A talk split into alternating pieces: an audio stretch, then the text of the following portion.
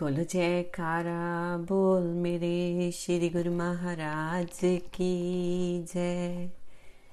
अब आपके श्री चरणों में पंजाब के अन्य आश्रमों के महात्मा जनों ने उन आश्रमों पर कृपा करने के लिए विनती की। इस विनय को श्री गुरु महाराज जी ने स्वीकार किया। उन्नीस सौ सत्ताईस से उन्नीस सौ उनतीस तक दो वर्ष में पंजाब के कुछ आश्रमों पर कृपा की और कुछ नए आश्रमों का निर्माण कराने की आज्ञा दी। ये आश्रम थे भखड़े वाली भुरेखी, पगला, रसाले वाला, सालम, गदोवाल, सतरा कोटली, मोहम्मद सिद्दीक, हकल, बैंक, वणिकी, तारण, कोटली, सुरतमली पथरी ताल सतगुरु नगर बसोली पीपल भट्टा देला, चट्टा, भावड़ा, मिर्ज़ा, कबरपट आदि। इन कई स्थानों पर श्री दर्शन देकर तथा सतगुरु उपदेश द्वारा इनके भाग्य जगाए। आपके सन्मुख कई प्रेमी अपने मन में कई प्रकार के विचार लेके आते। आप सत्संग उपदेश स्वाभाविक ही ऐसा करते थे कि उन व्यक्तियों को मुँह से कुछ कहने का अवसर ही ना मिलता। जिसके दिल में जैसी भावना होती, उसे वैसे ही पूरी कर देते। कोटली मोहम्मद सदीक में एक बार किसी थानेदार के दिल में ये ख्याल आया कि यदि श्री सतगुरुदेव महाराज जी गुरवाणी को मानते होंगे तथा मेरे साथ अपने आप ही श्री वचन करेंगे तो मैं मानूँगा कि ये पूर्ण संत महापुरुष है। संगत के साथ वह भी श्री दर्शन के लिए आश्रम में पहुँचा श्री सतगुरुदेव महाराज जी ने सत्संग किया। जब सत्संग कार्य समाप्त हुआ तो उस थानेदार को समीप बुलाकर कहा, आप थानेदार होकर क्या काम करते हो? उसने बड़े विनम्र भाव से उत्तर दिया कि श्री दाता दयाल जी, जो कार्य थानेदार का होता है, वही मैं करता हूँ। हमारा कर्तव्य है कि चोरों, डाकुओं को पकड़कर उन्हें दंड देना आपने फरमाया, यदि कोई सरकारी कर्मचारी भी चोरों के साथ मिला हुआ हो तो उसे क्या दंड मिलना चाहिए? उसने उत्तर दिया कि जैसा दंड चोरों को मिलना चाहिए, वैसा ही उसे मिलेगा। सरकारी नियम अनुसार उसकी किसी प्रकार से क्षमा नहीं किया जा सकता। आपने मुस्कार मुस्कुरा कर उत्तर दिया, ठीक है तो आप भी चोरों के साथ मिले हुए हो। आप अपना दंड स्वयं बता दीजिए।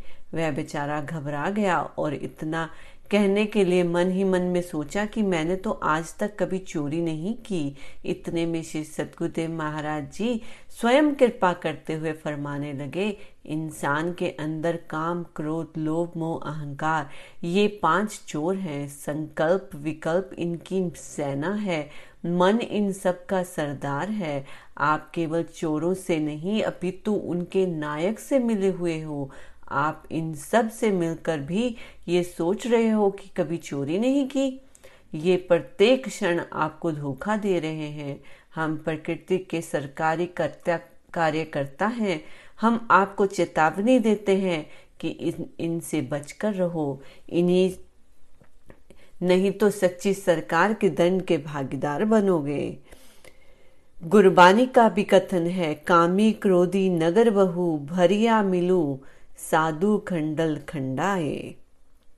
थानेदार गुरु ग्रंथ साहिब जी को मानने वाला था, श्लोक सुनते ही नतमस्तक हो, श्री चरणों में क्षमा मांगी। अपने मन को सब भेद प्रकट कर श्री सतगुरुदेव महाराज जी की से गुरु दीक्षा ली। आपने उसे नाम की दीक्षा देकर किरदारत किया। आप तो प्रत्येक क्षण परमारथ हेतु लगा रहे थे। अपने वचन अमृत द्वारा सबका कल्याण कर रहे थे। एक बार पिप्पल भट्टा जिला झंग में छह सात महात्मा जनों के साथ श्री सतगुरुदेव महाराज जी के वचन फरमाए, जो गुरु की आज्ञा अनुसार नहीं चलता, उसकी भक्ति मनमति के अनुसार है। गुरु आज्ञा मानना ही सेवक का परम कर्तव्य है। केवल प्रवचनों को श्रवण कर लेना ही गुरु आज्ञा नहीं है। उस पर पूर्ण रूप से मनन करना गुरु आज्ञा का वास्तविक अर्थ है, जो सतगुरु की शरण ग्रहण करके भी आज्ञा में तत्पर रहना नहीं सीखा तो उसका जीवन आनंद में कैसे बनेगा? जो गुरु की आज्ञा में बंधा हुआ है, वह निर्बंध हो जाएगा। जो गुरु की आज्ञा के बंधन से आज़ाद होना चाहता है, वह मन के बंधन में है। जो मन के बंधन में बंध गया, वो बंधन में बंधा रहेगा। वह बंधन मुक्त कदापि नहीं हो सकता। जो गुरु की आज्ञा नहीं मानता, उसे पछताना पड़ेगा। संत दादू दयाल जी भी कहते हैं, सतगुरु बरजे सिस करे, क्यों करी बचे काल? दे दिसी देखत बह गया, पानी फोड़ी पाल। जिस काम के लिए सतगुरु मना कर रहे हैं और शिष्य वही काम कर रहे हैं, वो काल से कैसे बच सकता है? जिस प्रकार बाँध टूटने पर भी पानी दसों दिशाओं फैल जाता है, इसी प्रकार वह वहाँ भी जाएगा। काल की परिधि वहाँ होगी। परम संत श्री कबीर साहब जी का कथन है, गुरु सीढ़ी ते उतरे, सबद बिना होए, ताको काल घसीटी है राख सके ना कोई।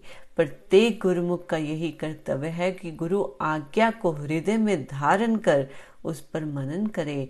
यही गुरुमुख का निजी कर्तव्य तथा वास्तविक लक्ष्य होता है।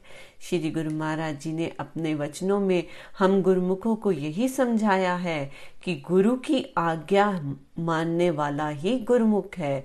जो गुरुमुख की, गुरुमुख होकर भी गुरु महाराज जी की आज्ञा में नहीं रहता, वो मनमुख होता है। और वह वही चोरों के साथ मिला हुआ है, जो हमारे चोर अंदर बैठे हैं, काम, क्रोध लो मोह, अहंकार, ये सब चोर हैं। और मन इनका सरदार है। श्री गुरु महाराज जी हमें बार बार ये समझा रहे हैं कि हमें इन चोरों से बचने के लिए अपने सतगुरु की शरण लेनी है। सतगुरु की आज्ञा में चलना है। जो गुरुमुख सतगुरु की आज्ञा में नहीं चलते, उनकी शरण नहीं लेते, उन गुरुमुखों को दुख सहना पड़ता है। वो इस काल माया में फंस जाते हैं और श्री गुरु महाराज जी हमें इस काल माया से बचाने के लिए ही इस धरती पर आए हैं। बोलो जयकारा, बोल मेरे श्री गुरु महाराज की जय।